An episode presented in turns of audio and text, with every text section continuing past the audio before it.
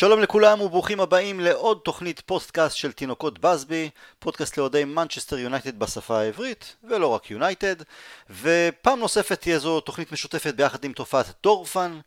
בשבוע שעבר הקלטנו את התוכנית לפני המשחק נגד פריס סן ג'רמן, מאז גם היה משחק נגד צ'לסי, מחרתיים אנחנו נשחק נגד לייפציג, אז על כל אלה ועוד נשוחח בשעה הקרובה. אני טל הרמן, ביחד איתי רונן דורפן, ובהופעת בכורה בפודקאסט, אלון זנדר. שלום רונן, שלום אלון, מה נשמע? מצוין. אלון, תודה שהצטרפת אלינו. אמ, חברים, על מה אנחנו נדבר היום? נדבר כמובן על, ה... על המשחקים האחרונים, אה, על המשחק שיהיה לנו ביום רביעי, סולשאר, סטטיסטיקה, הכל מהכל. אה, רונן, אני רוצה להתחיל דווקא איתך. תקן אותי אם אני טועה, יש, אנחנו מנהלים לא מעט שיחות אני ואתה גם באופן פרטי, ולפני תחילת העונה, אני חושב שהיית יותר בטוח במה שסולשר עושה. אה, לאחר שלושת המחזורים הראשונים, וכמובן, בטח ובטח התבוסה לטוטנאם, הייתה לי הרגשה גם בפוסטים שלך בדה באזר, כי הספקות לגביו החלו לצוף למעלה גם מהכיוון שלך. אבל איכשהו שהניצחונות על ניוקאסל לפריס סן ג'רמן, גם התיקו נגד צ'לסי, אותתו לך ש... אוקיי, הוא צלח את הסיבוב הראשון עם כמה אה, מכות, אבל נשאר לעמוד על הרגליים. אני טועה? לא, ויש לזה, ויש לזה שתי סיבות. אחת היא שאנחנו הולכים כנראה לליגה של אלופה עם 80 נקודות. זה אי אפשר, אי אפשר לראות הכל רק בקונטקסט של יונייטד. הליגה התאזנה באופן קיצוני. עכשיו, זה לא מצדיק הפסד של 6-1, ולא מצדיק איך ששיחקנו שלושה מחזורים, אבל זה... אה, זה כן, אה, אני לא אגיד אה, מנמיך את הרף, אבל, אבל זה מרחיק את הסיכוי שתהיה עונה בלי סיכוי משלב די מוקדם. אני לא חושב שזה יהיה המצב, אני חושב שקבוצה שתיכנס לשש-שבע ניצחונות, ויש די הרבה קבוצות שלזה מסוגלות, יכולה לרוץ, אז פתאום אני לא שולל גם מרוץ אליפות. לפני העונה אמרתי שאני לא מאמין במרוץ אליפות אלא ב-80 נקודות, אבל עכשיו נראה שלא סיטי ולא ליברפול יעברו את הכמות הזו באופן ניכר, והן היחידות שמסוגלות, אז, אז פתאום מהנסיבות יש קצת אופטימיות. אבל העניין היותר חשוב הוא ש... אה, תראה, מה האוהדים חושבים, מה העיתונות חושבת, זה הכל ממחזר את עצמו. אה, וזה הכל בסופו של דבר לא כל כך חשוב, אה, בשלב שאתה יודע, שהליגה כבר בעיצומה. לי הייתה תחושה שהוא איבד את השחקנים במחזור השלישי. אה, כי הם לא הגיבו מהמשחק הראשון לשני, והם לא הגיבו מהמשחק השני לשלישי, בלי, בלי קשר לתוצאות כל כך. וגם הם חזרו בכושר אישי רע הרבה מהם. פתאום ון ביסקה נראה חושך, שזה לא, לא חשבתי שנראה. אבל העובדות אה, מול העיניים. השחקנים הגיבו. הם הגיבו בשתי הופעות, אה, בשתי הופעות מעולות בניצחונות, וב, ובמשחק נחוש מול צ'לסי, יכולת לא כל כך גבוהה, אבל במשחק מאוד נחוש, מאוד... אה, כתבתי אחרי המשחק. הגיע לנו קצת לנצח בנקודות מבחינת כדורגל, מבחינת שיפוט. צ'לסי קצת, קצת קופחה, אבל המשחק היה... זה לא היה מצב של שחקנים שבורים ושחקנים שלא מגיבים, אז אה, כן, אולי אני, החששות שלי קצת, אה, אה, קצת התבדו. אוקיי. Okay. אלון, אני אשמח לשמוע את הדעה שלך על יונייטד תחת סולשאר מתחילת הקדנציה שלו, בטח מתחילת העונה, מכל הזוויות שתבחר, פעולות המקרו שלו והבחירות הקטנות בין ותוך כדי משחקים, רכש שהביא, שחקנים שבחר לוותר עליהם, שיטת משחק כזו או אחרת, האם הוא חי מספיק טוב את הדקות, את 90 הדקות במשחקים השונים או פחות, הכל מהכל. אוקיי, okay, אני קודם כל אה, רוצה להתחיל בקצת פרופורציות, כי אני אוהד יונייטד ממעל שנות ה-70, ואני זוכר מאמנים כמו טומי דוקרטי ודייב סקסטון, ואני זוכר את היום שבו רון אטקינסון עזב ואלכס פרגוסון הגיע.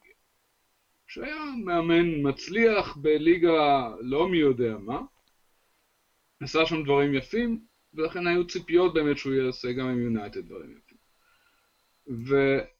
ובשלוש עונות פרגוסון השיג מקום 11, מקום 2 ושוב מקום 11. כלומר הוא, הוא בעצם נכשל. ואני אגיד דבר מאוד חמור. לדעתי, פרגוסון לא היה מאמן כל כך טוב אז.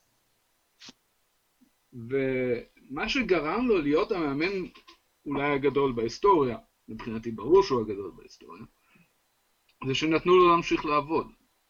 הוא קיבל אה, אה, אוטוריטה, הוא קיבל אה, תקיפות לדברים שהוא אומר. כשלשחקנים ברור שיש מי שיש לו את המילה האחרונה, וזה המאמן, המנג'ר במקרה הזה, הם יעשו הכל כדי למצוא חן בעיני אותו מאמן. ואת זה פרגוסון ידע לנצל כמו שאף אחד אחר בהיסטוריה של הכדורגל, סליחה, בהיסטוריה של הכדורגל לא ידע, הוא ידע לזהות בדיוק איזה שחקן חם, איזה שחקן יכול להביא עכשיו לקבוצה משהו, ו... וכך הוא ייצב תמיד את ההרכב. גם לא בכדורגל מאוד מזהיר, אבל עם תוצאות. עכשיו, בצורה מאוד מעניינת, זה דבר שאני גם רואה אצל סולשר. סולשר הוא באמת חניך של פרגוסון, ואני מתאר לעצמי שהוא לקח הרבה מהדברים ממה שהוא ראה אצל, אצל סר אלכס. עכשיו, האם הוא עושה הכל נכון? בוודאי שלא. בייחוד ניהול המשחק, לדעתי, אה, עדיין לוקה בהמון אה, חוסרים. הוא, הוא מחפש תמיד את השחקנים הטובים, מחפש להעמיד אותם בצורה שתהיה מיטבית עבור יונייטד, זה עוד לא עובד לו לגמרי, אבל uh, אני רואה שהוא מנסה. מה ש... Uh, בעמוד שלך היה uh, פוסט על הבחירות של גבי נביל, של השחקנים הזרים הטובים בהיסטוריה שלי, שהוא מכיר ביונייטד. ובאופן מאוד מפתיע, מפתיע בשבילי, לא נכנס שם ג'יסון פארק, שגארי נבל אמור לדעת שהוא באמת, עד כמה הוא היה פנטסטי. וזה הוביל אותי לחשוב, שלמשל, מה שסולשר מנסה לעשות עם פרד, זה לבנות ממנו סיז'ון פארק כזה. ו... ולכן הוא תמיד סומך עליו, והוא מכניס אותו כדי שיהיה כלב שמירה שינשך, וירוץ וירוץ וירוץ. אמ, כנראה שהוא חושב שזה מה שיונייטד צריכה כרגע. אמ, אני, מבחינת הרכש, אני, מה שאני מבין, סולשר באמת רצה רכש מאוד טוב. אנשים שהוא בחר, השמות שהוא העלה, אמ, היו באמת ללקק את האצבעות. אנחנו יודעים שהשחקנים האלה לא, לא יגיעו אלינו, לא הגיעו אלינו, אנחנו מכירים גם את הסיבה. אבל אה, זה לא, זה לא הדבר הקריטי. אה, אם, אם אני שוב אחזור להיסטוריה, כשאני למדתי לעוד את יונייטד, אני שיחקתי עם אצטרובלים בכביש, ומרטין ביוקן היה מוסר את האצטרובל קדימה, ומקלרוי היה מסיט את הכדור בחוכמה לאגף, ואז אחד הגרינופים, אני אף פעם לא ידעתי איזה מהגרינופים זה שרץ מימין, אני חושב שזה ג'ימי, היה מכניס את הכדור יופי לרחבה, ולא מקארי היה נוגח את האצטרובל לתוך השער מבחינתי. לפעמים זה היה ג'ו ג'ורדן, לפעמים זה היה... אני, לא היה לי מושג מה המערך שבו שיחקה יונייטד. אמ, ועד היום אני חושב שזה דבר שמתעסקים בו באמת הרבה יותר מדי, אמ, באיזה מערך יונייטד עולה. השאלה הרבה יותר אה, אה, קריטית היא באיזה מנטליות השחקנים עולים למגרש, ואיזה אה, שחקנים נמצאים על המגרש כדי למקסם את היכולות מול... אני רוצה להתערב רגע, כי מה שאתה אומר, אלון, זה בעצם מאמן של... אתה מוכר את סולשייר כמאמן של שחקנים, ואני מאוד אה, מסכים לזה. ששיטה צריכה לשרת שחקנים ולא להפך. זה לא איזה... אתה יודע, גוארדיולה הוא הדוגמה ההפוכה. זאת השיטה, מי שלא מתאים הביתה, א', ב', ג', ד' מתאימים, תביאו לי אותם, אני לא רוצה לשמוע. ואז יש מאמנים שיותר עובדים ממה שיש. אבל, אבל אם אנחנו מתייחסים לרכש ולמאמן של שחקנים, גם אם הוא לא בחר את שלושת שחקני הרכש המרכזיים, אני מתעלם רגע מהצעירים שהועברו מפליסטרי ומטראורה שעוד יגיע, דוני ואן דה ביק, אלכס טלס וקוואני הם שחקנים סופר מצליחים מאיפה שהם הגיעו. גם אם לא בחרת בהם, הם, הם, הם שחקנים עם מנטליות אחלה, הוא, הוא חייב להצליח איתם. הוא חייב להצליח איתם. אבל זו, וזו הסיבה לדעתי שאנחנו רואים אותם לעיתים כל כך נדירות. הרבה מאמנים אחרים זורקים את קוואני ישר למגרש עם ה... בדקה שהוא הגיע, ודוני ונדביק ודאי. טלס אומרים שהייתה לו פציעה, בסדר. כבר שיחק את חלק מהדקות שלו. אני רואה אני מתאר לעצמי שסולשה מכניס אותם לאיזושהי שיטה של יונייטד, מנטליות של יונייטד, מנסה להחדיר בהם דברים שהוא עוד לא רואה מהם על המגרש. מה זה בדיוק? אני לא יודע, אבל לכן הוא מאמן ואני קצת פחות. אלון, אבל התחלת ודיברת על פרגוסון בשלוש העונות הראשונות שלו שהוא קיבל זמן. אבל זה, אה, זה היה באמצע שנות ה-80, אנחנו בתקופה אחרת לגמרי עם רעשים ולחצים וסכומי עתק הרבה יותר גדולים שהיו אז ויש את הטענה שלא מעט אוהדים וגם פרשנים ו... ושאר תקשורת יונייטד לא יכולה להרשות לעצמה לתת למנג'ר, גם אם הוא שחקן עבר נהדר והוא בחור נחמד ועושה עבודה טובה, להתגלח על הזקן שלה עד כדי כך. אני מאוד אה, בעד זכות הדיבור. אנשים יכולים להגיד באמת כל מה שעל דעתם, כל עוד זה לא פוגע באנשים אחרים. Um, ואני גם מבין את הטענה הזאת לגבי, ה... לגבי זה שאנחנו בתקופה אחרת. הבעיה היא שהטענה הזאת יוצרת מציאות. לא בטוח שהמציאות יוצרת הטענה. יש לחץ, יש המון כספים, אבל האמירה היא של, אה, של המתקרבנים מהמרסי, אה, שכדורגל יותר חשוב מחיים או מוות, אה, הייתה קיימת כבר אז. כדורגל היה דבר מאוד מאוד חשוב גם בימי דייב סקסטון. ומי שחושב שאז לא היו לחצים על שחקני יונייטד, לא מבין מה... מה זה להיות שחקן של יונייטד אחרי ה Busby Babes. אז uh, אני, אני רואה שיש הבדלים להיום, בוודאי. אני רואה אבל שיש גם ניסיון להגיד, בסדר, אנחנו עכשיו מתמודדים עם הלחצים האלה, ואנחנו, אולי יש לנו, אולי מצאנו פה משהו שיהיה הפרגוסון שלנו לשנים הבאות. אני לא אומר שסוצ'ר יהיה פרגוסון שלנו. אני עוד לא רואה את זה ממנו. אני אגיד לך משהו על זה, על זה, טל, שני, שני, שני דברים. אה, אחד, זה אנשים שחושבים באופן לגיטימי שהם היו רוצים איזשהו שם אחר, ואנחנו יודעים איזה שמות עולים, קוצ'טין עולה לפעמים, אה, גם שמות כמו ז'רדין ולורן בלאן עולים בנקודה. שלא יחשבו, אם הם, אם, הם, אם הם באים מנקודת מוצא של אוהדי יונייטד ולא פרשנים אובייקטיביים או שונאי יונייטד, שלא יחשבו שהבן אדם הבא שיגיע יקבל איזשהו ירח דבש. אה, הם יגלו מהר מאוד שהתמיכה הרחבה במנג'ר אחר, אה, ברגע שהוא יגיע, מיד העיתונות תנסה לחתוך אותו. אה, פוצ'טינו יחפרו מה עשתה משפחתו במלחמת פוקלנד, אתה יודע, הם, העיתונות היא ה, עם, עם, עם הסכין על הגרון של מנצ'סטר יונייטד. וגם אם יש מנג'ר יותר מתאים, הסכין הזה לא, לא יהיה עליהם. לא יהיה לעולם ירח דבש, ואגב, אני, אני רואה את העלייה של האינטנסיביות של המלחמה אה, בעיתונות בנו, אה, דווקא כסימן שאנחנו מתחילים קצת לשדר שאנחנו אה, שוב רלוונטיים.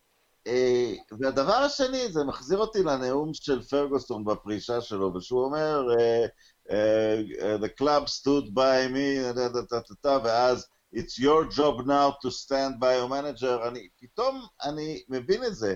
זה לא שהוא הכריז לעולם, אני מקווה שלא, שדייוויד מויס הוא גדול המנג'רים ושהוא רואה בו את דמותו הבאה. הוא, הוא בעצם אומר לאוהדים, תשמעו, להיות מנג'ר של מנצ'סטר יונייטד זה נורא נורא קשה, אתם חייבים פה לעזור, להתגייס. אה, ובגלל זה מה, שמח, מה, מה שפשוט מטריף אותי זה, זה ה hateריות, כי ביקורת זה, בסדר, ואפילו דרישה להחלפת המנג'ר במנג'ר אחר, אבל כשבעמודים של יונייטד אני רואה שקרים, מישהו העלה בדיון שהיה בעמוד שלך, שזה הפתיחה הכי גרועה 37 שנה, 6 נקודות מ-12. אמרתי לעצמי, אני, גם אם היו אומרים לי את זה על ריאל או ברצלונה, לא הייתי מאמין ש-37 שנה אה, ניצחו לפחות שניים מארבע הראשונים. כמובן שבדקתי, זה קרה רק ב-12 השנים האחרונות איזה שלוש פעמים, כולל בשנה שסיימנו עם אליפות ועם גביע אירופה. אז כשאנשים משתמשים ב... כאוהדים ב fake news לתקוף את המנג'ר של יונייטד, זה פשוט, אה, אתה יודע, זה משהו שאני לא, לא יכול להבין ולא יכול לקבל, ובעיניי הם לא אוהדים כי, כי יש איזשהו אה, גבול, כל אחד רשאי לקרוא לעצמו אוהד, וכמו שאלון אמר, הוא גם אוהד, כי הוא קרא לעצמו אוהד, אבל לעמוד וב fake news לתקוף את המנג'ר של יונייטד, יש הרבה מאוד ביקורת אמיתית שאפשר למצוא עליו. זה די מטורף, וכן, שאתה מועדון מסומן, מועדון שהתקשורת מסמנת, שהיריבות מסמנות, שכל מגרש שאתה מגיע זה הקרקפת שהם הכי רוצים להוריד באותה שנה, אוהדים צריכים להבין שתפקידם הוא לא בעצם אה, אה, לייעץ איזה שחקן לקנות מקבוצה צרפתית בזמן ששוק העברות סגור, אלא, אלא לתמוך. אני חושב שהקהל במנצ'סטר, אגב, מאוד, אה, אה, מאוד מבין את זה, ואנחנו לא כל כך חשופים לזה עכשיו, כי האיצטדיון סגור לקהל, אבל אני... ממה שאני מתרשם בעיר עצמה, מדברים שאני עוקב, אה, קצת יותר יציב, ואני מקווה שזה מסייע לסולשר בעבודה שלו, כי זה פשוט טירוף מה שהולך סביבו. בשלושת המשחקים האחרונים, ולאחר פתיחת העונה הרעה, סולשר בחר באמת להשתו... להשתמש בציוות של אה, פרד ומקטומני במרכז השדה. הוא הרגיש כנראה שבהרכב הזה אנחנו חשופים אה, פחות מהאמצע, בגלל שספגנו לא מעט במחזורים הראשונים. זה עבד בצורה די טובה. אבל זה גורם, אם כבר דיברנו על אוהדים, אז זה גורם ללא מעט אוהדים להיות מבוהלים אני אגיד, לגבי מה יהיה עם דוני, מתי הוא יראה הרכב. אה, וגם פה יש כל פעם את הנקודה של הוא לא העלה אותו בהרכב, מה הוא עושה, מה הוא מבין, בשביל מה הוא הביא אותו. יש כאלה שטוענים, שלדעתי זה בכלל משהו די הזוי, שבגלל שהוא לא היה הבחירה הראשונה שלו, או, או משהו כזה, שסולשר כאילו עושה דווקא להנהלה, שזה משהו ילדותי, אני לא, לא, לא מקבל את הדברים הללו.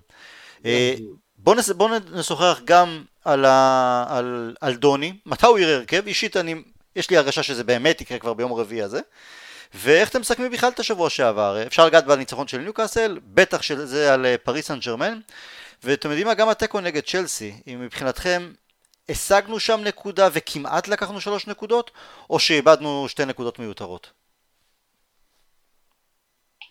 אה, אני אגיד משהו על זה.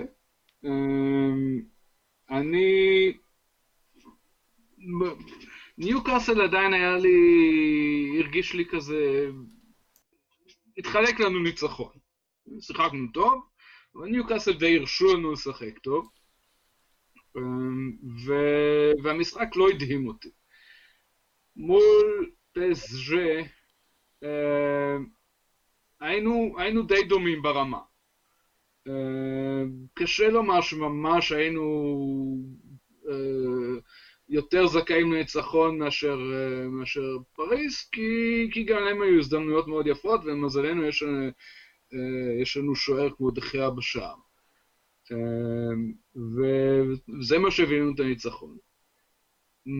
לי מצא חן בעיניי, לי מצא חן דווקא המשחק נגד צ'לסי. אני אני יודע שהרבה חשבו שהוא משמין, אבל הייתה בו שיטה, היה, היה, בה, היה במשחק המון רצון ויכולת.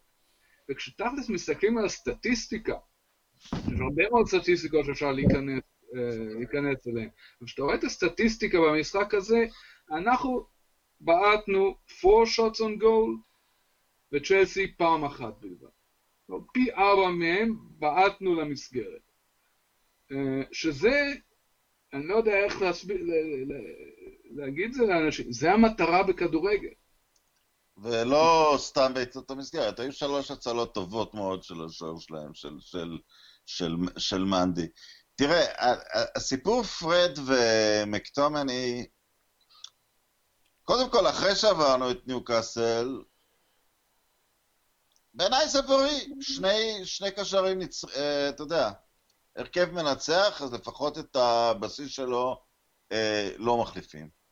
אה, אני חושב שה... שהעובדה שהם הקישור הכי טוב שלנו, זה כן נוגע בבעיה עמוקה. אה, הוא לא סומך על לינדלוב ומגווייר מאחורי קשר דפנסיבי אחד proper, אה, וזה בעיה, וזה בגלל שהם לא מספיק טובים. אה, ואני חייב להגיד, אני כבר לא בטוח אם זה רק... אה, אני לא בטוח שזה מצב של מגווייר הוא דווקא מעולה ולינדלוף וכל הבעיות. אני חושב ששניהם הם פשוט... אה, מגווייר טוב מלינדלוף, אבל הם שניהם אותו דבר קצת. הם מצוינים עם הכדור ברגל, הם איטיים, הם איטיים והם חייבים, כל אחד מהם אה, אה, בלם אה, אה, מהיר על ידם. למגווייר יש כמובן שני יתרונות שהופכים אותו ליותר טוב מלינדלוף, הוא איום התקפי ויש לו משחק ראש יותר טוב. ולינדלוף, אני, גם אחרי פריז, אני לא מוצא בו אה, הרבה יתרונות, אז אתה יודע, אם טואנזאבה הוא מה שראינו, אז אפשר יהיה להתחיל לחשוב על צמד קישור של נניח מקטומני ואן דה ביק, או, אה, או פרד ואן דה ביק לפעמים. אה, כי, כי זה גם מגיע לעוד החלטה שגם פוגעת בדוני, וזאת החלטה ספקולטיבית, שברונו לא יורד מהמגרש, אלא אם כן הייתה התקפת טילים אה, מהאוויר, ווידאו שממש טיל פגע בו אישית. כאילו, עכשיו, זה לא כל כך מקובל בכדורגל המודרני, בקבוצות הגדולות, יש רוטציות אינסופיות. מסי, אני חושב, לא יורד מהמגרש אף פעם, אבל uh, אתה יודע, uh, קריסטיאנו מעולם לא פתח יותר מ-32 משחקי ליגה עבור יונייטד. לא היה אצל פרגוסון דבר כזה של מישהו שלא יורד מהמגרש. ההחלטה שברונו לא יורדת מהמגרש, זה, אתה יודע, זה אומר גם, ואז יש לך את פוגבה וגם את uh, דוני ון דה ביק, ואיבדת את הקישור. Uh, זה מפחית מאוד את ההזדמנויות, אבל אתה יודע, על זה אני אומר, uh, מנג'ר בוחר את ההרכב עד אוקטובר, מסוף נובמבר זה כבר הרופא קובע את ההרכב, ומי שיהיה בריא ישחק, אז הכל, הכל יסתדר מעצמו. אבל עד כמה באמת, אוקיי, ברונו לא יורד, אנחנו מבינים. אבל איך אנחנו, מתי יהיה הזמן הטוב לשלב את דוני? בהרכב, לא כמחליף. אני, לפעמים, כמובן גם מזה התקשורת עשתה מטעמים, שירות הפרצוף שלו אחרי שהוא לא נכנס גם כ... שגרינוד נכנס במשחק האחרון והוא הבין שהוא לא, לא רואה גם הפעם אה, את הדשא. בכל זאת, אתה, זה, זה man management, אני חושב מה עובר על השחקן ובטוח שיש שיחות אישיות והוא מסביר ו, ודוני מקבל והכל, כן, אבל לפעמים יש לא מצב שאתה גם, אתה חייב גם לתת לשחקן, אתה, אתה כן. גם צריך לתת לו את זה. אגב, אגב, בשבעה משחקים הראשונים הוא היה היחיד ששותף בכולם יחד עם רשפורד, אבל זה, הוא שותף מאוד מעט ברובם, אז זה לא כל כך uh, רלוונטי, אבל זה לא המצב שלא ספרו אותו. אני חושב שזה קצת הולך למקום של uh, מערך, כי כמו שתיארתי עכשיו, 4-4-2 עם לינדלוב ומגווייר מגינים, או 4-3-3, ואז אתה צריך שני קשרים שיחסית עובדים יותר, אז אתה צריך ממש לפתוח שה...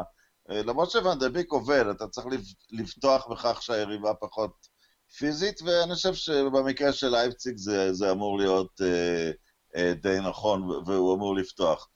דווקא מה ששיחקו בפריז, המערך המושמץ, שאסור להזכיר את שמו, 352, אה, במצב של שלושה בלמים, אז אוקיי, שיחקו עם שלושה בלמים פלוס מקטומני ופרד בפריז, אבל שיחקת מול התקפה של שלושה שחקנים היסטוריים, גם אם אנחנו שונאים את רובם, שלושתם שחקנים היסטוריים, אז בסדר, הביטה את סוף, אבל ב-352 רגיל, אני לא חושב שצריך שני קשרי אמצע עם אוריינטציה, עם אוריינטציה הגנתית, אז אני חושב ש...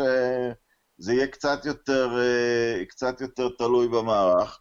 עוד דבר, אני חושב שלא אהבתי בשבת, אתה יודע, הוא, הוא לא מוותר על אף שחקן, וכבר אה, נקודה חיובית השנה, מטה חזר להראות סימני חיים, גם בשבת הוא כמעט הבקיע. אה, אז פתאום קיבלת שחקן שהיה, אתה יודע, ברשימות של כולם כשחקנים שפשוט, האם נמצא מועדון שיסכים להוריד אותם מהגב שלנו. יחד עם לינגארד ועם, uh, ועם פררה. אז מאטה חזר להיות אה, שחקן, אתה יודע, רלוונטי. אה, יחס ההזדמנות והאמונה בין ון דה ביק לדניאל ג'יימס למשל, זה לא הגיוני. אני לא אומר לשרוף את דניאל ג'יימס, אבל הוא לא צריך לקבל כל כך הרבה זמן לחזור לעצמו כשאחרים, אה, אתה יודע, כש, כששחקן כמו ון דה ביק עוד חי על פירורים. אמ, אתה יודע, גם זה, גם זה הסתדר. אמ, בשבת פתחנו רק עם אה, שחקן אחד שאפשר לקרוא לו סקורר מהחלוצים, רק עם, רק עם רשפורד. אה, אם, רשפורד אם, אם נלך עכשיו על רשפורד קוואני, ונניח גרינווד יהיה המחליף, אה, עד שמרשיעה לסיים את כל ההשעיה שלו, אז אני חושב ש... ש... שיהיה מקום אולי ל-4-4-2 ולהשתמש בוואן דה ביק. זה לא הגיוני ש... אתה יודע, שמטה וג'יימס ו... וכולם מקבלים את הצ'אט שלהם, והוא באמת, אה, אתה יודע, תזרוק לו משהו, אבל... לא יודע, אני לא מבין את זה, אני, אני חייב להגיד. Yeah, אני, אני חייב להגיד שהפרצוף הזה של, אה, של דוני, כשהוא לא נכנס, היה אחד הדברים שהכי עודדו אותי uh, בשבועות האחרונים בכלל. כי uh, אני עוד זוכר את הפרצופים של דימריה על, ה, על הספסל. גם, גם על הדשא הוא עשה פרצופים. כן, כן. בפרצופים הוא באמת טוב. Uh, מאוד אהבתי את הפרצוף שהוא עשה אחרי שהורידו אותו לדשא. כן. זו הייתה פעולה מאוד מאוד חיונית. אז אני רואה שחקן שרוצה לשחק, ושיש לו את היכולת, אני באמת גם אהיה מאוד מופתע אם הוא לא, לא ישחק לפחות מחצית מול, מול לייפציג. כי אנחנו בבית, הבית לא צריך לתקוף. זה, זה מסורת וככה משחקים, ולכן אני חושב גם שבטח שמול לייפציג, שיש להם חלוצים בלי, בלי ורנר, החלוצים שלהם לא כל כך מהירים. אז לא, לא נצטרך יותר אה, לחפות על הבלמים האיטיים שלנו. אז בעצם, אלון, ו... אלון אתה, אתה מתגורר בגרמניה ומעורה הרבה יותר מאיתנו בנעשה בכדורגל המקומי. נכון. לייפציג אה, מוליכה את הבונדסליגה, נכון? נכון. אז עד כמה הולך להיות לנו קשה באמת, מההיכרות שלך עם, אה, עם הקבוצה? תראה, זו קבוצה מאוד טובה. אחרת הם לא היו נמצאים במקום שבו הם נמצאים, אבל שלא נטעה, הם לא בעיה. אמ, והיתרון המרכזי שלהם הוא בעמדת המאמן. יוליאן נגלסמן הוא, הוא תואם, הוא בין קלופ וטוחל. אה, יש לו, יש לו את ה... את היכולות של קלופ, גם מבחינת המוטיבציה, והוא מנהל משחק כמו, ש... כמו שבעצם טוחל יודע לעשות. אני יודע שלא ראו את זה נגד יונייטד. אה, אני שוחחתי פעם עם טוחל, הוא בן אדם מדהים כמה שהוא אינטליגנטי וכמה הוא מוכן. הוא כנראה יותר מדי עובד עם הראש ופחות מדי עם הלב, זה במאמר מוסגר. נגלסמן הוא, הוא באמת מאמן עתיד מאוד מאוד מוצלח, אבל אה, אם ניקח את קו ההתקפה של לייפציג, אה, שמורכב כרגע מסביצר ו... פולסן. פולסן נכנס כמחליף בסוף שבוע. אה, זה לא... זה לא, זה לא השחקנים שצריך לפחד מהם. לא, זה אפילו לא רמה עילית של, ה, של הפרמייר ליג, רמת מרכז, מרכז טבלה אה, אה, בליגה האנגלית.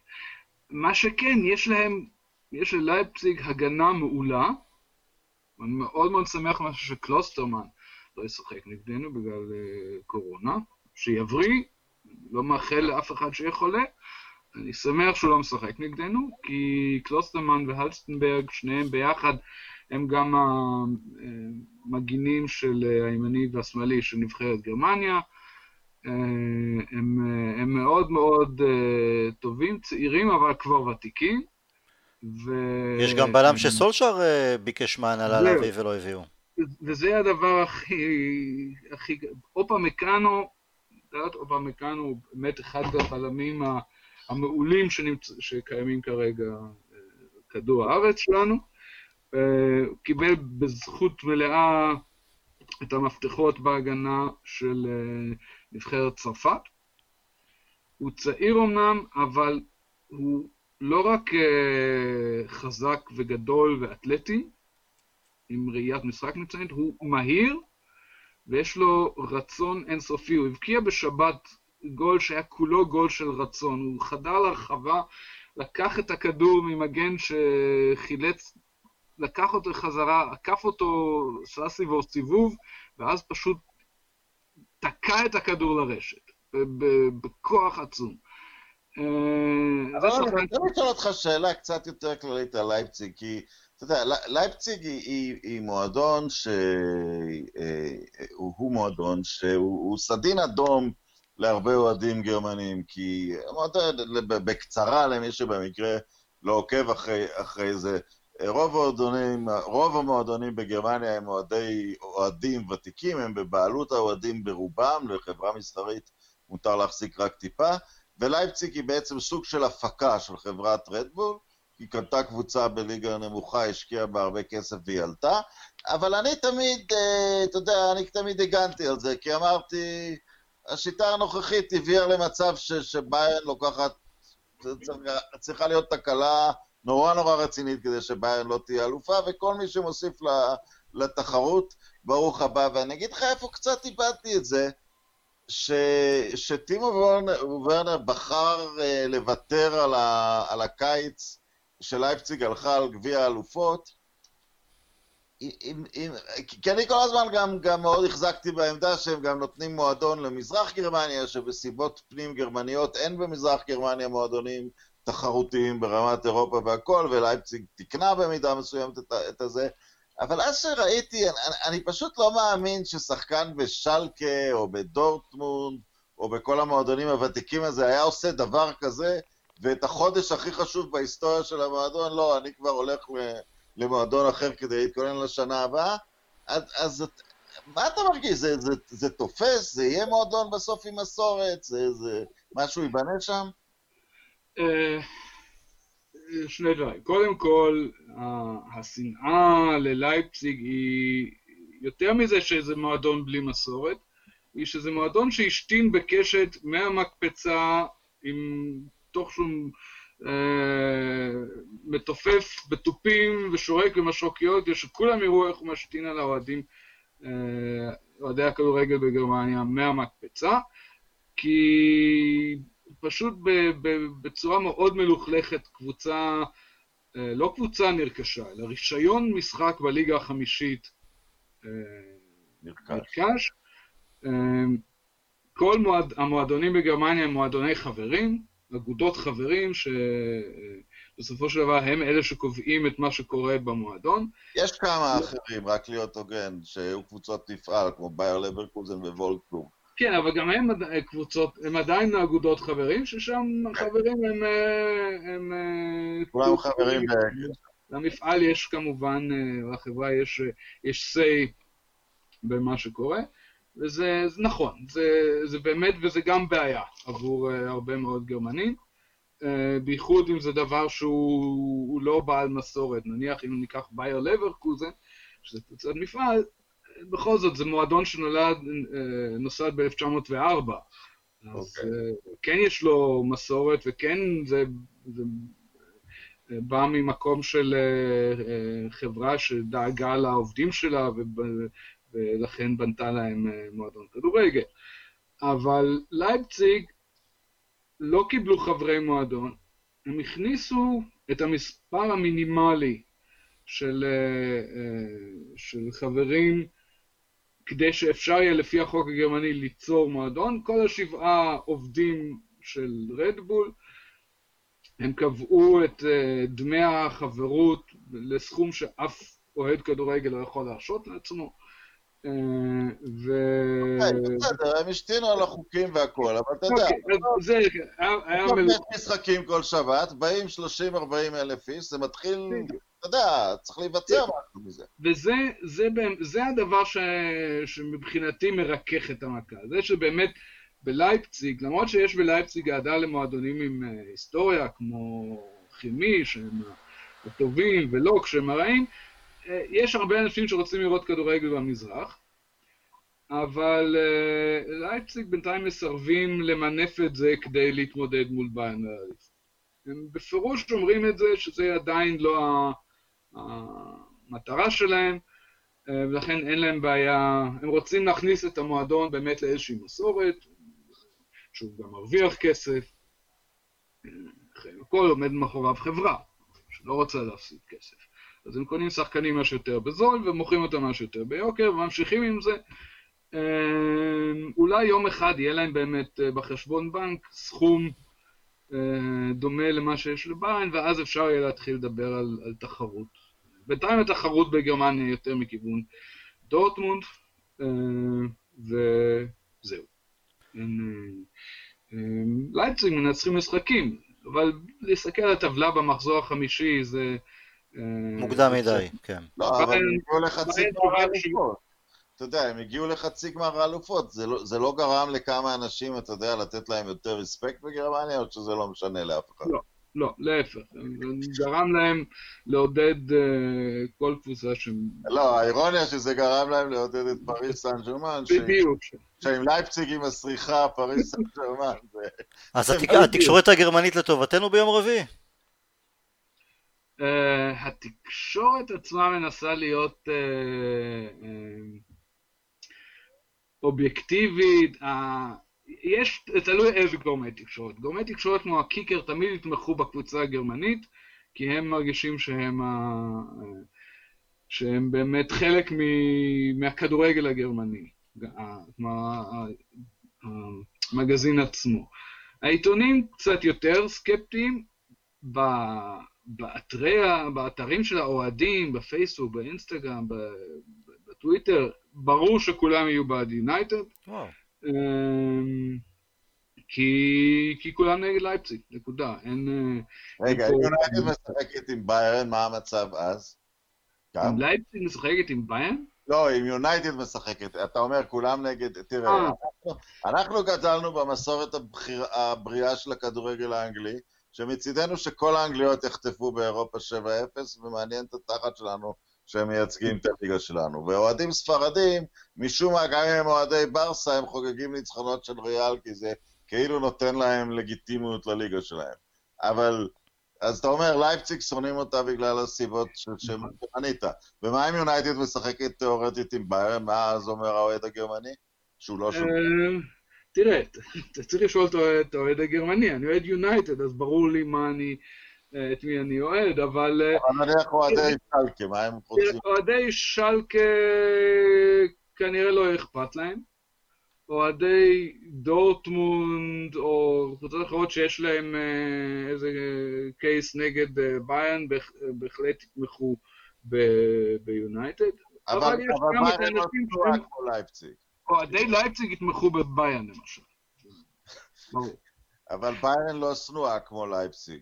לא, לא, לא. אז אני מרים ידיים, אם זה מה שהגרמנים רוצים, זה מה שהם רוצים, שיהיה להם ליגה של קבוצה אחת, תודה רבה להם, שלום. אה, נכון, תראה, הם רוצים שזה ישתנה, אפילו ביירן טוענת שהם רוצים שזה ישתנה, אבל הם לא, אתה יודע, הם לא יתחילו להפסיד בגלל זה. צריכים אה, אתם יודעים מה, בואו נשאר רגע בגרמניה, ואם כבר הזכרתם גם את דורטמונד, אז יש להם איזה שחקן אנגלי שהיה אמור לעבור אלינו בקיץ האחרון, אני כמובן מדבר על סנצ'ו. לא שמעתי על זה. פחות יצא לי לראות אותו בדורטמונד, אלא יותר במדי נבחרת אנגליה, ורונן, לפני שבועיים אני חושב שכשהייתה פגרת הנבחרות, כתבת לי... לאחר עוד הופעה שלו בנבחרת, הופעה מאכזבת נוספת אפשר להגיד, שהוא מבחינתך לא שחקן של 120 מיליון כפי שדורטמונד דרשה פחות או יותר, אלא שחקן של 70-75 מיליון. אלון, עד כמה הוא באמת טוב ממה שיצא לך לראות, או שזה עוד איזה הייפ גדול מדי על שחקן שמצליח את דורטמונד, אבל... וראינו מספר כוכבים שהגיעו משם בשנים האחרונות, בטח אלינו, אם זה קגאווה ומחיטריאן, שמחוץ לגרמניה זה מצליח להם הרבה פחות. אני ראיתי, ראיתי אותו במרחק של 20 מטר, במשחק, בדרבי מול שלקה, כשעוד היה משחק. ראיתי אותו עובר את כל ההגנה מאחור, מסתובב, עושה, עושה רובן מצד שני, ובועט את שער הניצחון בעצמו נגד שלקה. הוא שחקן מאוד מאוד מרשים. הוא מאוד, הוא מזכיר לי את אמבפה, לומר את האמת. אפשר אה, לקחת אה, כאלה שמות בפה. אמ, הוא לא... אין לו את הקונסיסטנטיות. אה, היציבות שצריך בשביל להיות שחקן מוביל, אבל הוא לא עולה 120 מיליון כי הוא עכשיו כבר יכול להיות שחקן מוביל, אלא כי הוא, יש לו את ה, בהחלט הפוטנציאל הזה, והוא בגיל ש... שהוא יכול להכניס, אה, אה, כמו, כמו ווין רוני בזמנו, לתת למועדון אה, המון שנים ארוכות של הצלחה פנטסטית. הוא באמת מאוד מאוד טוב.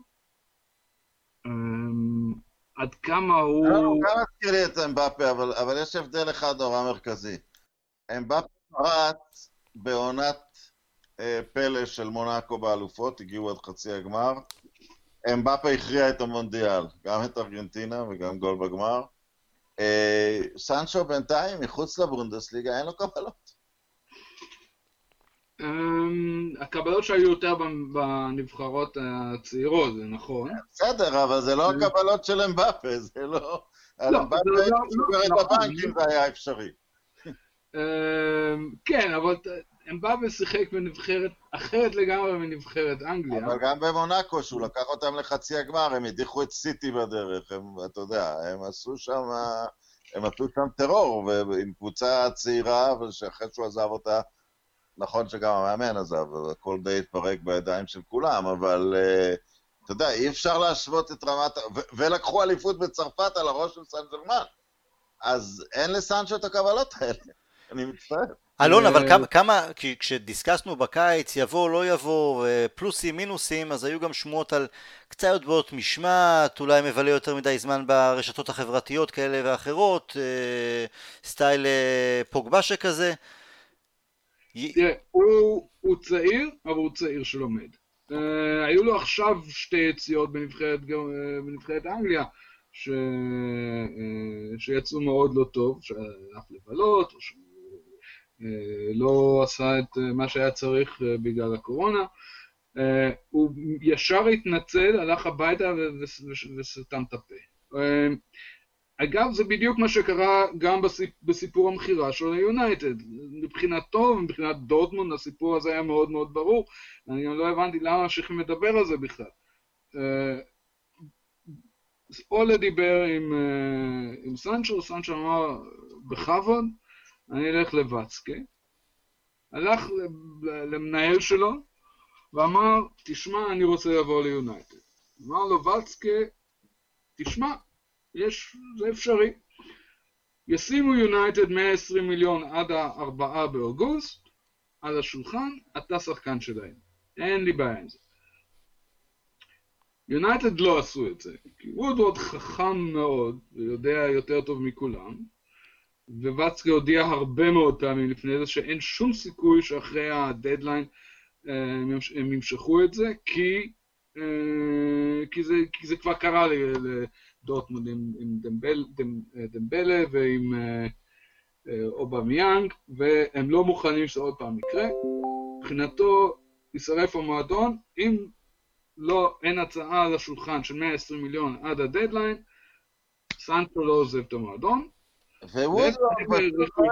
ווודוורד פשוט לא קולט מצב שמנהל קבוצת כדורגל אומר את האמת. כי זה הדבר האחרון שעולה על דעתו לעשות אי. פעם. לא, הוא מתמקח, הוא לא מתמקח. וסנצ'ו אמר, אוקיי, אני לא אהיה שחקן של יונייטד, אז לא, אני נשאר עוד שנה בדורטמונד, אחלה קבוצה כרגע. אמ, ועשה את כל ההכנה עם דורטמונד. אין שום סיכוי שהוא... אני רוצה לשאול את שניכם שאלה פשוטה. אתם יודעים את הסקרים שלי, אני תמיד נותן רק שתי אפשרויות. יד על הלב, אם הייתם קבוצה שלישית ולא קשורים נפשית בזה, מי יותר טוב, סנצ'ו או רשפורד? רשפורד. רשפורד. לא? סנצ'ו... אם אתם צריכים להמר עכשיו חמש שנים קדימה, סנצ'ו או גרינווד? גרינווד. לא יודע. אז, את, אז, אז קיבלנו לא, פה, לא, בסדר, כל אחד וזה, אני, אני עונה קצת כמו אלון, כי אני רוצה לראות קצת יותר מגרינווד, אני חושב שאולי הוא גם יהיה יותר טוב מרשפורד, אבל אני רוצה לראות קצת יותר, אבל... תשמע, רשפורד, רשפורד מגיל צעיר וגרינווד בעונה שעברה, עשו את זה בלחצים של יונייטד. עם כל לא הכבוד לדורטמונד, זה עדיין אה, במה אחרת לגמרי. נכון. אני לא הולך ומוציא 120 מיליון על משהו שאולי יש לי יותר טוב, אולי, לא בטוח, אבל סיכוי טוב שיש... לא, אבל אף אחד מהם, גרינמוד יכול לשחק כקיצוני ימני, ימני, אבל הוא יותר שחקן אמצע, והוא יכול לשחק גם בשמאל.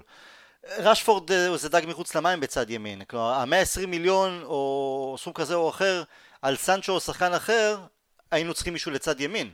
אנחנו עדיין חסרים שם. בגלל, בגלל שכל השחקנים האלה לא נורא נורא שונים, הם יש יש שוני ביניהם, אבל הם, הם, הם מייצגים סגנון משחק מאוד מהיר, מאוד uh, ישיר לכיוון השאר, וצריך להוסיף אליהם את מרשיאל.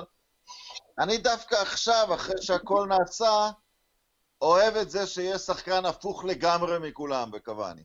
הפוך לגמרי מכולם, כי, כי אתה יודע, אם ההגנה מוכנה ומסתדרת עם מה שיש לשלישייה הקדמית שלנו להציע, או אם נניח היה לנו גם את זה, אז, אז, אז זה בכלל לא בטוח שהיא תסתדר עם מה שיש לקוואני להציע. אני אוהב גיוון בחלוצים, אני חושב, אלון אמר שסולשייר הוא תלמיד של, של פרגוסון, אז פרגוסון בהחלט האמין בחלוצים די שונים אחד מהשני בדרך כלל. הספיקה לנו... כן, אלון? לכן אני, אני גם חושב, תראה, עוד מילה לסנצ'ו, מילה אחרונה מבחינתי. הקנייה של סנצ'ו הייתה פחות בגלל שזה מה שהקבוצה צריכה, אלא יותר אה, הייתה ניסיון לעשות סוג של אמירה, שאנחנו קונים את הדבר הכי טוב שכרגע יש, את האנגלי הכי מוכשר, אה, כדי להראות שאנחנו שוב שייכים אה, לאותה קבוצת מועדונים, שזה מה שהיא יכולה להרשות לעצמה. הוא לא יכול היה להרשות את זה, לעצמו באמת, ולכן זה היה גול עצמי. מי שכן יש לדורטמונד ויונייטד מאוד צריכים, כזה שיחליף את קוואני, ויש... או, גנבת לי את השאלה הבאה, סנצ'ו או אהלנד? הולנד, הולנד עם, ב, בידיים קשורות, עם עיניים עצומות, כשאני עומד על הראש וב... נתת על? אהלנד בוודאי. אני זוכר עוד שלא לא ראיתי יותר, אותו יותר מדי, וביקשתי אז מחבר'ה שראו אותו, כשסולשר, כשהתעניינו והתפרסם שסולשר נפגש איתו, אז היו מי שאמרו גם, מה זה תואם לוקאקו, בשביל מה הוא העיף את לוקאקו אם מביא כזה שחקן? הספיק לי אחרי זה שני משחקים לראות את אהלנד במדי דורטמונד, איזה לוקאקו ואיזה שמוקאקו, זה חיה אחרת לגמרי. ואני... אתה יודע, אתה יודע ש... כמה שאני ואלון מציינים שאנחנו אוהדים זקנים וותיקים מתקופה באש במים, דווקא היה לנו קמפיין בשנות ה-80, כשהיינו ילדים, אמרנו פרבן אלקיאר לארסן, וזה אותו שחקן, זה אותו שחקן בדיוק. נכון, עכשיו שאתה אומר את זה, אני כל הזמן חושב על רוני לא. אתה יודע מי זה פרבן אלקיאר? לא, לא. בשנת 85 ורונה לקחה אליפות באיטליה, fucking זה אני יודע. אבל לא... פרבן אלקיאר שהיה דני ענק. הוא היה רץ עם מגן על הגב, שני מגינים תלויים על כל יד, ממשיך לרוץ בשיא המהירות, ואז שהוא מגיע מול השוער, מניף את הרגל לטיל, ושם צ'יפ קטן ואלגנטי מעליו. דני, דני ב-85 מבחינתי זה יספר אולסן, זה הכל, אבל... אה, אבל כן. זה אגב הפעם הראשונה שהתחלתי להתעניין במערך של יונייטד, זה כשמכרו את ריי ווילקינס, הביאו את, אה, את גורדון סטראקן ואת אה, ג'ספר אולסן. אז התחלנו, רגע, איך בעצם הם משחקים? זה, זה אני גם זוכר את הרגע הזה, אבל עדיין אני גם זוכר את אלקיאר לארסן. בשבת, המשחק היה בשבת, נכון? כן, לא, לא טועה. הספיקה לנו, זה לא שאנחנו לא מכירים את קוואני, אנחנו ראינו אותו בנפולי, ראינו אותו בפריס סן ג'רמן, אבל בחצי דקה, בהזדמנות הראשונה שם, שהיה איזה קרן או משהו כזה, שעשה את התנועה הקרובה לקורה, ברח ממגן ונתן איזה עם, עם, עם הקיצון, כן, זה, זה משהו שחסר לנו. כלומר, רשפורד... אני אגיד לך משהו, ש, ש, ש, שזה כן יחייב אותנו להתחיל להכניס הגבהות טובות ברחבה, ואין כל כך, אני, זה, זה שם הרבה לחץ על טלס לספק אותם. אבל לפחות הוא יודע להגביה, ראינו נגד פריס סן ג'מאן, פתאום קרן לא, זה קרן, אומר... פתאום הגבהה בנגיעה מהצד זה... אה, זה... גם ברונו יכול להגביה כשהוא נודד לאגפים, אבל... אה, כן, אבל, אבל פעם זה היה א' ב' של המגנים שלנו, ואף פעם לא חשבנו שיהיה לנו כזה חוסר. אם זה היה גארי נביל ורפאל, או מצד שמאל דני סרווין ועברה, כלומר זה היה כל כך מובן מאליו, זה היה בילדין. מישהו חשב פעם שיהיה לנו מגן כמו שואו שלא לא מסוגל לשחרר, לא מבין את המשחק כמו שצריך. איפה? לא, לא חשבנו על זה פעם. אני אגיד משהו, רונן, אולי אתה זוכר, אנחנו דיברנו פעם בתקופת מוריניו, אני חושב אפילו זה היה במשחק מול סביליה, שישבנו ודיברנו, והסתכלנו על הרחבה, ובשום רגע במשחק לא היה יותר משני שחקנים של יונייטד ברחבה של היריבה. זה הדבר הכי חשוב שסולשר שינה, ולדעתי זה מה שקוואן יכול אה, בסופו של דבר להוכיח ממנו. כדורים שהולכים לאיבוד ברחבה, שמסתובבים, הוא יודע למצוא אותם ולהכניס אותם לרשת. אגב, הכמות שחקנים שלנו ברחבה, משהו השתנה בכדורגל. יש 20% יותר פנדלים בגלל עבר, אז יש שתי אפשרויות, לבכות שהכדורגל השתנה, ו... או להכניס יותר שחקנים לרחבה ולקבל יותר פנדלים. יש גם אה, אוהדי יונייטד שבוכים או כאילו בניסיון לתקוע לסולשה אומרים, טוב זה רק הפנדלים של ברונו, בגלל זה אנחנו מצליחים. אבל כמו שאמרת, כדי לקבל פנדל צריך שיהיה שחקן עם כדור בתוך הרחבה, אז זה משהו שם עובד נכון. אני חייב להגיד, אתה יודע, שאני, את, אה, אה, הפנדלים עכשיו הם הרבה יותר אובייקטיביים מבעבר, ואנחנו מקבלים אותם, אני חושב שמישהו יראה לי את הפנדל שלא הגיע לנו. אני, יש עוד דבר עם הפנדלים של ברונו שהוא מאוד חשוב, וזה שזה מאוד חוקי בכדורגל להבקיע שער מפנדל. כן. זה חלק לא בלתי חשוב של המשחק. ואם, ואם אתה מקבל פנדל, ועוד בטח בצורה אובייקטיבית, כי זה נבדק על ידי עבר, אז, אז מגיע לא? לנו, כן? זה עונש לקבוצה היריבה, ואנחנו מקבלים על זה את, את הגול. אני, אני לא רואה בזה שום פחיתות כבוד, להפך. כן. רונן, לא, בוא... זה דבר שצריך להבין, אתה יודע, בהרבה ענפי ספורט, אה, דברים... אה, שינו את החוקים ב-NBA לפני, ב-2003. באופן כללי, לא ניכנס מה בדיוק עשו, הקשו על שחקני הפנים והיטיבו עם קלעי השלשות. גם אנשים כותבים זה לא כדורסל, זה לא זה. זה, זה התקנון כרגע, והקבוצות שקולות שלשות מנצחות. אז כאילו, אז אנחנו מכניסים הרבה שחקנים לרחבה ומנסים לעבור אנשים ברחבה, ובגלל זה אתה מקבל פנדלים. אה, ובמצב יותר אובייקטיבי של פנדלים, כן, יש, יש עלייה בכמות. עם פנדלים וכמות ודברים שכאלה, רונן, רצית לדבר קצת על סטטיסטיקה בכדורגל. כן, אני, אני, אתה יודע, אני קצת מרגיש ש, ש, שזה קצת הגולם עלה על יוצרו. אני, אני אספר פה איזה סיפור קצר. אני, אני, אה, סטטיסטיקה כאילו אמורה להביא אה, הבנה יותר עמוקה של המשחק. אני, אני אה, בדרך לא דרך הייתי בין המייסדים של החברה שנותנת את הסטטיסטיקה לסקאי ולפרמייר ליג, אופטה. אה, ואני זוכר ש, שרק התחלנו, ובשנה הראשונה עשינו רק ליגת, ליגת אלופות וליגה, כל מיני עניינים של הסכמים. אה, לקחנו את הסטטיסטיקה שלנו לסיבוב בעיתונים. אז הגענו לגרדיאן, הגרדיאן ישבו איתנו איזה ניתוחים, בסוף הם ייסדו על סמך הסטטיסטיקה שלנו מדור בשם ה-Edge, שבו נתנו בסוף כל משחק שלושה נתונים שכנראה הכריעו את המשחק, אה, והם שילמו לנו על זה והכל טוב ויפה, ואז הלכנו לסאן.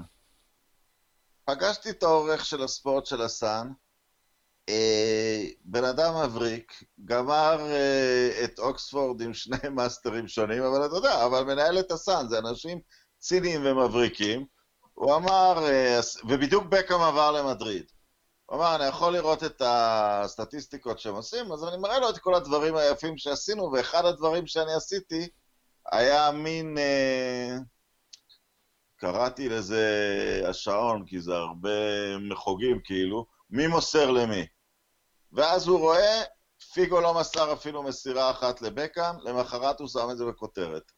מה, מה שאני אומר, אפשר להשת... עכשיו, זה שטות, בקאם משחק בימין ופיגו בשמאל, זה לא... זה לא... למה שפיגו יבעט כדור ארוך לאגף השני בלי סיבה מיוחדת, כן? אבל אפשר להשתמש בסטטיסטיקה כדי לעשות את, ה, את הדמגוגיה הכי עלובה שיש, ו, ו, והשימושים ב... ב, ב, ב, ב המחשבה של אנשים שבגלל שמשהו סטטיסטי ומבוטא באותיות, אה, הוא, הוא באמת מראה משהו עמוק לגבי הכדורגל, ה-XG למשל, expected goals, זה בכלל לא מתחשב בשחקן, אז זה אומר שלמסור כדור לפרד על קצה הרחבה ישר מול השער, זה מסירה יותר יעילה מלמסור נניח למסי 10 מטר בזווית. למרות שאנחנו יודעים טוב מאוד אצל מי הכדור צריך להיות בין שתי האפשרויות האלה. אבל אנשים, אתה יודע, מנפחים את הדברים האלה שהם בסך הכל מכשירים שנועדו, אתה יודע, קצת להכניס עניין במחצית, לשמור אנשים uh, בטלוויזיה. כשהקבוצות משתמשות בסטטיסטיקה, הן בדרך כלל לא משתמשות בהן, כי, כי גם עבדתי בנושא הזה, הן לא משתמשות בהן כדי לשפוט שטל הרמן שחקן יותר טוב מאלון זנדר בגלל שיש לו יותר מסירות. הן משתמשות בזה כדי לשפוט אם השחקן עשה מה שאמרו לו. אני אתן דוגמה מהפוזיישן. אם קבוצה של גוורדיולה נמצאת מתחת ל-55%, זה בעיה, זה אומר שהם לא שיחקו טוב, כי ברור מה ההוראות שלו, ההוראות שלו לשחק בשליטה. אם קבוצה של מסימו אלגרי נמצאת, זה לא חשוב איזה פוזיישן יש להם. זה, זה, זה לא מבטא כלום על המשחק, הוא רוצה להשיג את הכדור ו, ו, ומרחקים. אז אתה יודע, ההכנסה של כל ה... של כל הסטטיסטיקה, והסיבה לזה היא, היא אמ, אתה יודע, בכדורסל, נניח סך הפעולות, כל הריבאונדים, האסיסטים, הזריקות, הכל ביחד, יש איזה 400 פעולות במשחק, ומתוכם 100 פעולות, הזריקות, או 200 פעולות כמעט משפיעות על הניקוד. בכדורגל גם יש uh, קרוב ל-800 אירועים במשחק, ובממוצע שניים וחצי אירועים משפיעים על הניקוד. אז המרחק בין הסטטיסטיקה לתוצאה הוא הרבה יותר, אה, אתה יודע, הביטחון של שחקן, הכושר שהוא נמצא, היכולת שלו להכניס את ההזדמנות הגדולה, אתה יודע, עצירה גדולה של שוער, זה דברים הרבה יותר משמעותיים מכל הסטטיסטיקות המצטברות האלה, השלים 80% מסירות, 70% מסירות, אה, הרבה פעמים זה מראה על פחדנות של שחקן, שהוא מסר לאחור כל הזמן. יש, אה, יש לזה עוד, אני מכיר אנשים שהם המנתחי אה, מנתחי סטטיסטיקות של, אה, של קבוצות פה בגרמניה, והם הם באמת משתמשים בסטטיסטיקה, אבל זה לעולם לא XG ו-possession. הם משתמשים במפות חום, משתמשים לראות, לראות שני דברים בעצם. לשלוט באיך שחקן זז, ו- ואיך הוא עשה מה שהוא היה אמור לעשות, כדי לתקן אותו כשצריך, וכדי לבדוק את הפעולה, את השיתוף פעולה בין השחקנים. האם אה, אה, דברים נוצרו כתוצאה משיתוף פעולה בין שחקנים. לכן הם לוקחים סטטיסטיקות כמו, כמו מסירות מאחד לשני, ומה יצא מאותן מסירות. זה בעצם המטה-סטטיסטיקה. והשלב השני של הסטטיסטיקות, אה, בודקים מה, מה קרה כתוצאה מאותה מסירה, ו, ו, ומנתחים את זה בצורה מאוד פרטנית, אה, לא ב, יש מספר טוב ומספר לא טוב, אלא פשוט בנוגע למה שהשחקן אמור לעשות, ובנוגע למה שהקבוצה אמורה לעשות, אה, האם זה מתבצע כמו שצריך ואיפה אפשר לשפר. זה הדבר היחיד שהסטטיסטיקה כרגע משמשת לו. יכול להיות שעוד ימצאו איזה שהם אה, אה, ממדים. אני שמעתי על ה-PXG, שבודקים לא רק מאיזה הזדמנות נוצרה, אלא מה קרה לכדור אחרי, אה, אחרי ההזדמנות, כאילו לאיפה הוא, הוא נבעט בשער. אז כשימשיכו לחקור את הנושא הסטטיסטי הזה, אולי יגיעו לדברים שהם באמת משפיעים בכדורגל, אבל כרגע, כמו שרונן אמר, זה בעיקר משחק. זה נחמד אחרי משחק אה, אה, להסתכל מי, מי עשה מה ולמי היו יותר הזדמנויות. כמו שאמרתי, אני מסתכל תמיד על, ה-shots on goal, כמה בעיטות למסגרת היו, וזה מבחינתי הנתון הכי חשוב. אני אגיד לך משהו, משהו קצת, קצת קיצוני, ואנשים, כמובן, אחד השימושים העיקריים לסטטיסטיקה, וזה מביא הרבה אוהדים למשחק, וזה גם כיף גדול, זה כל עניין ה fantasy league. אבל אם אנשים חושבים שהם טוב, אם אנשים חושבים שהמרחק בין manager ל fantasy הוא באיזשהו מקום יותר קטן, כמו ההבדל בין לשחק פלייסטיישן או להיות אמבפה, אז הם טועים בגדול. אין שום קשר בין ניהול קבוצת ה fantasy שלך לניהול קבוצת כדורגל, הקשר הוא בדיוק כמו לשחק את אמבפה בפלייסטיישן. אנחנו מדברים על סטטיסטיקה, אתם טיפה יותר מבוגרים ממני, אז עברו הרבה שנים מהימים של uh, לראות את יונייטד כשעוצמים את עיניים ושומעים את ה-BBC World Service. אתם חברי ילדות, נכון? כן, כן. נדמה לי, לא זוכר כבר. אומרים לי, אני כתוב לי איפשהו. אה, כן, אתה יודע, אני זוכר מקשיב למשחקים עם אה, סבא שלי, 1323 AM, זה ה-BBC World Service, אני חושב שהתחנה הייתה בקפריסין בשביל... אה, בשביל החיילים, אבל, אבל כן, אם אתה, אם אתה לוקח זיקה להיום, אתה יודע, הרבה פעמים אני, אני דווקא חשבתי על זה הרבה בתקופה שברבטוב היה אצלנו. אנשים, זה, הוא לא רץ, הוא נראה משועמם וזה. אם ברבטוב היה בשנות ה-70, והיינו מקבלים highlight של חמש דקות מכל משחק, הוא היה יוהאן קרויף, אני לא צוחק איתך. הוא היה יוהאן קרויף. אה, כי אם, כי אם אתה רואה רק highlight שלו, אתה לא מבין שיש כזה שחקן.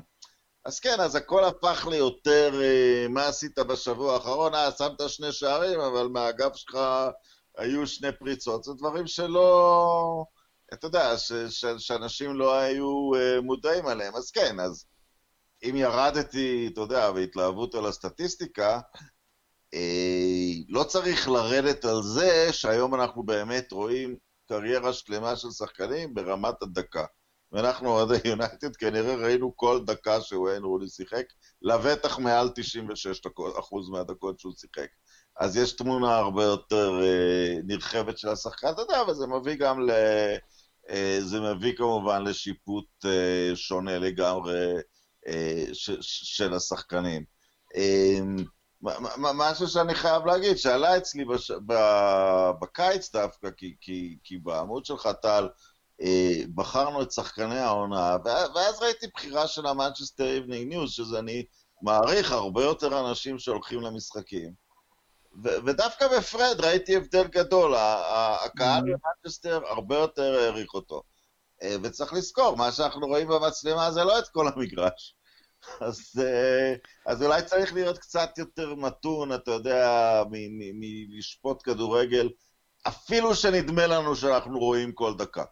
כי אנחנו, כי, כי כל אחד מאיתנו יודע שכדורגל באצטדיון וכדורגל בטלוויזיה זה, זה דברים שונים. אתה אף פעם לא עוזב את האיצטדיון בהרגשה של הקבוצה שלך לא היה מצב. לפעמים אתה רואה משחק טלוויזיה, אתה אומר, לא יצרו מצב אחד, אבל באיצטדיון אתה תמיד רואה אם ההוא רק היה מצליח למסור, ההוא כבר היה מוכן לתת ספרינט וכמעט היה פה גול, אז בכ, בכל זאת התפיסה הרבה, הרבה, הרבה יותר... Uh, כמה שהיא עלתה היא מוגבלת יחסית לאוהדי איצטדיון. הדינמיקה היא שונה לגמרי, בגלל זה גם שתמיד אם מחצית לא טובה, אם אנחנו בפיגור 0-0, אז יש את האוהדים שהם עכשיו שני חילופים, או דקה 55 הוא לא מנהל את המשחק נכון כי הוא עדיין לא עשה חילוף.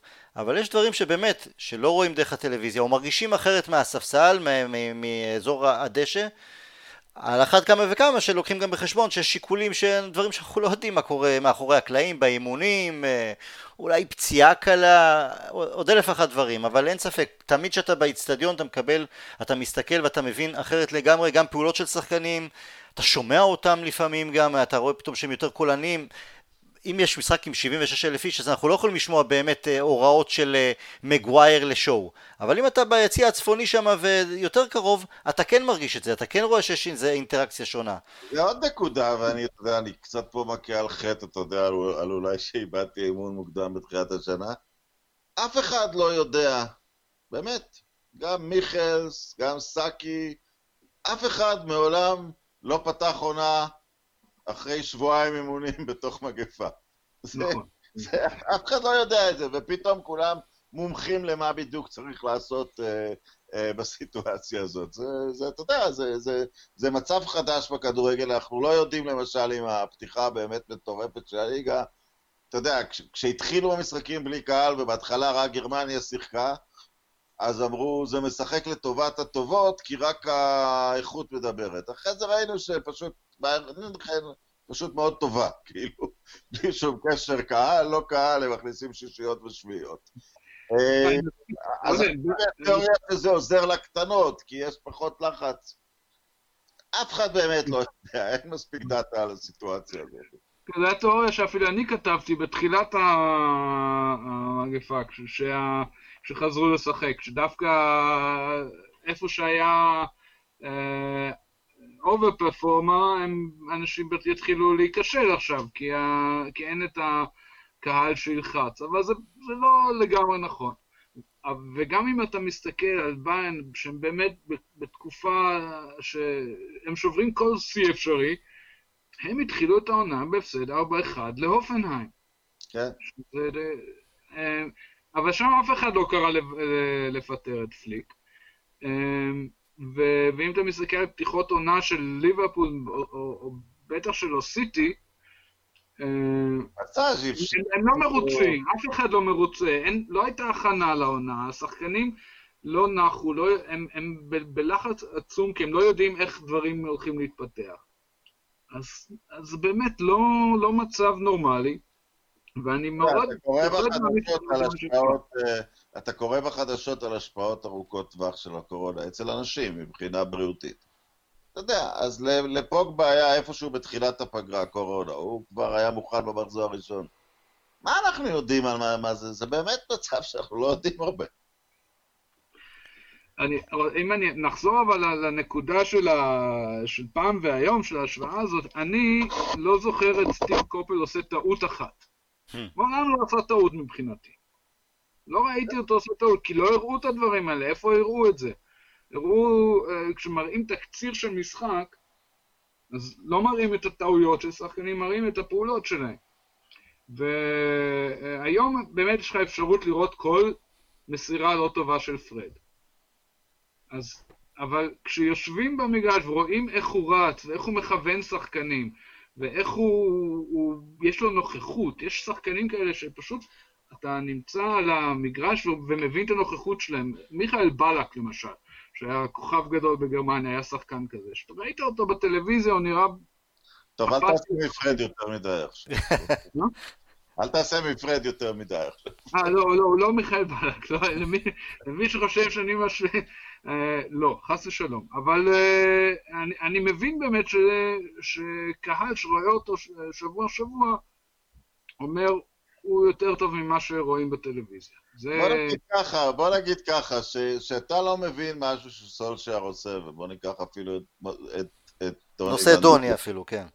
כן, אתה יודע, רק בהסתברות אנושית סטטיסטית, 50% שאתה לא מבין ו-50% שהוא לא מבין.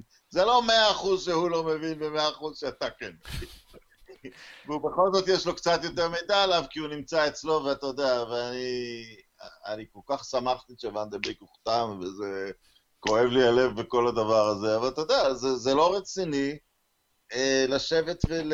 ול אתה יודע, אם, אם, אם יגיע מחזור 15, ועוד לא ניסו אותו בכלל, אתה תגיד, אוקיי, בסדר, זה שחקן... זהו, אנחנו אפילו בהתחלה של התחלת העונה. כן. אה, לא יודע מה הסיבה, אבל. יש סיבה. אני לא... אני די חושב שגם אה, סולשה יודע מספיק על כדורגל כדי להבין שוואן דה ביק הוא אוצר גדול שיש לנו. ושהוא מאוד מאוד רוצה להשתמש בו. אין לי שום צל של ספק בזה. אתה יודע, מרק לורנסון המטונף, מליברפול המטונפת, לא, אבל הוא אמר דבר פעם מאוד נכון בטלוויזיה. הוא אמר שהוא, וזה לאו דווקא אנלוגיה ליונייטד, כי יונייטד לא קבוצה מצליחה כרגע, אבל הוא אמר שהוא הבין שליברפול מתרסקת איפשהו בתקופת סונס, שקנו איזה שחקן והוא מיד שיחק. כי הוא אמר, אם השיטה של ליברפול הגיעה למצב ששחקן מיד יכול לשחק, המצב לא טוב. אבל בסדר, אני לא רוצה לעשות את ההשוואה הזאת, כי זה לא שיונייטד היא מכונה משומנת שאי אפשר להיכנס אליה, וברונו נכנס אליה מהרגע הראשון. אמ, אבל אתה יודע, זה, זה, זה, זה, זה גם הולך להיות נושא. אתה יודע, הצל של ברונו הוא גדול על, על, על כולם, וזה, אתה יודע, שחקנים ישפטו על איך הם מסתדרים איתו. יכול להיות שעוד עשרה מחזורים אנחנו נדבר על אה, איך, אה, איך המאמן שהחליף את, אה, את סולשר עכשיו הולך לשנות את הכל. כן. באותה מידה יכול להיות שנדבר על זה שאיך לא ראינו את הדרך שבה סולשר מנסה להכניס את ונדביק למשחק. אין שום דרך שם אנחנו יכולים לדעת מה, מה הכוונות, ואנחנו עוד פחות יכולים לדעת מה יצא מזה. זה כל הכיף בכדורגל. לכן אנחנו אוהדים את המשחק הזה, זה לא... אה, אם, אם היינו יודעים איך אפשר לנצח משחק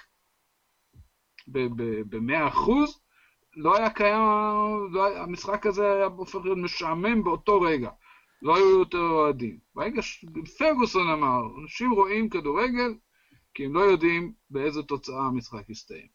זה, זה כל הרעיון.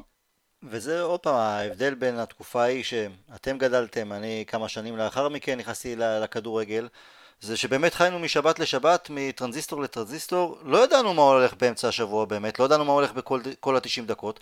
היום מנתחים במחצית כבר את כל פס וכל פעולה מיד, אם זה בטוויטר, אם זה בפייסבוק, אם זה בוואטסאפ. אם היינו אז בשנות ה-70, אתם בשנות ה-70 ואחר כך בשנות ה-80. זה נכון, אנחנו יודעים הרבה יותר, אבל, אבל, אבל יש לנו קצת אשליה על כמה אנחנו באמת יודעים. תראה, אז זה גם השתנה uh, בתחום האימון. גם המאמן יודע במחצית בדיוק מי רץ כמה, מי מסר למי כמה. יש, uh, זה התפקיד של המנתח uh, נתונים, שאיכשהו יורד למחצית, uh, יש לו, יש לו דף עם הנתונים האלה כדי שהוא יוכל לעבוד. מה, יש, יש שינוי, יש יש באמת עבודה עם הרבה, הרבה יותר פרטים. אה, דברים כן השתנו בכדורגל בשנים האלה. אנחנו, אבל מה שלא השתנה זה שהמאמן הוא הבן אדם שאמור אה, אה, לנהל את זה, ואנחנו, התפקיד שלנו כאוהדים הוא לתמוך בו. לתמוך בשחקנים שלנו ובו. אם אנחנו, באמת, מצב כמו שרונן תיאר, שהמאמן איבד את השחקנים. אם אנחנו רואים את זה, אז אנחנו... זה נקודת אל חזור, נכון, נכון. אבל אה, שוב, זה אני, אני... עכשיו בטח אנחנו לא רואים את זה, רואים שיש תגובה לשחקנים שרוצים ומתאמצים, וזה זה, שוב, אני חוזר לפרצוף ההוא של, אה, של דוני, אה, אני, זה לא פרצוף של, של שחקן שהמאמן איבד אותו. לכן, אני, אני ממשיך לראות כדורגל. אם, אם, בש... אם רק היינו יודעים בשנות ה-80 שנגמר משחק בשבת וידענו את התוצאה, אם רק היינו יודעים שבמוצאי שבת, ביום ראשון, ביום שני וביום שלישי בערב כל השחקנים היו חוגגים בפאבים ורק ביום רביעי מתחילים להתנקות, מי יודע איזה ביקורת היינו מעבירים עליהם לא, אז. זה, אתה יודע, זה, זה, זה דבר ברור לגמרי ש... אתה יודע, מצד אחד אתה, אתה שומע את הנוסטלגיה לג'ורג' בסט, או ברמה העולמית לאנשים כמו גרינצ'ה, האוהדים של היום היו שונאים אותם. השחקן הזה מקבל כך וכך כסף, והוא רק שותה והוא משתכר. לאף שחקן אין, אה, אין סימפתיה, ואתה יודע, השחקן רק, השחקן רק מגיע לקבוצה, או, הוא יותר מדי עם בחורות, הוא יותר מדי זה, אתה יודע. אה, כבר, כבר יודעים על זה מראש, הראש שלו לא בכדורגל, הראש שלו לא פה. כן, יש, אתה יודע, בגלל שאנחנו רואים כל דקה מכל משחק, אנחנו מצפים uh, לעבודה. אגב, גם בגלל שבכל מיני דרכים לוקחים מאיתנו יותר כסף על כדורגל. הפכו את זה ל... הפכו את זה, אתה בטח ממי שהולך לאצטדיון, אבל גם כל המנויים השונים, אז כן, אז יש דרישה שהמוצר יהיה מספק כל הזמן. לא, זה, זה דבר ש... מרכזי שהשתנה באהדת הכדורגל. כשאני, כשאני הפכתי להיות אוהד של יונייטד, זה... אוהדי יונייטד היו סינדרום אנרכי ניהיליסטי, כמו שכתב פרופסור חשוב בישראל.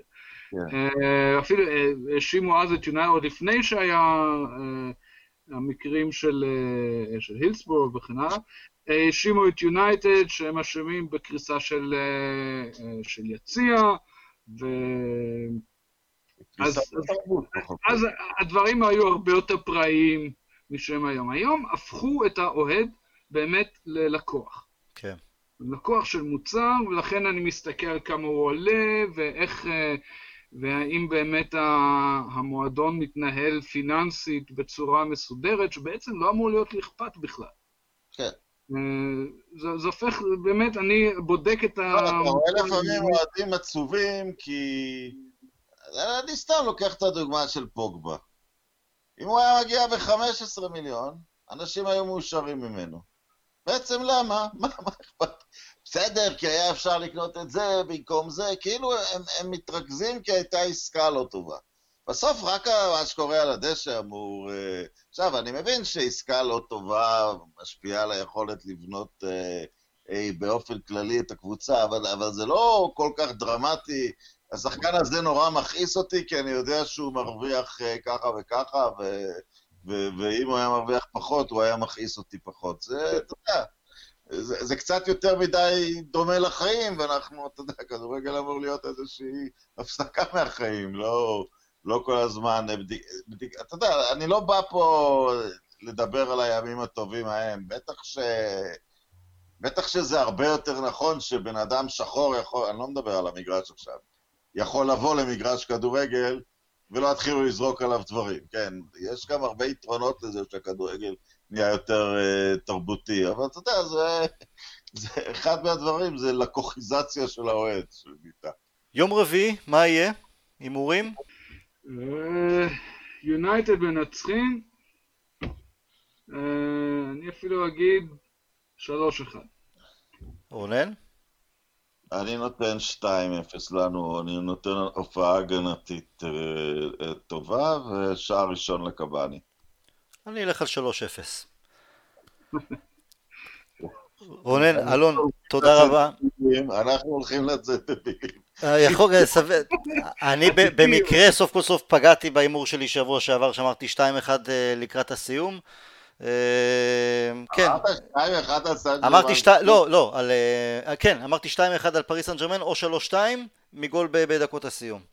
וואי, זה, זה חתיכת... זה תרנגול שתפס גרגר ב... אתה בן אדם עשיר עכשיו. מה? אני אוהד יונייטד, אני עשיר בנפש, זה, זה מספיק. אלון רונן, תודה רבה.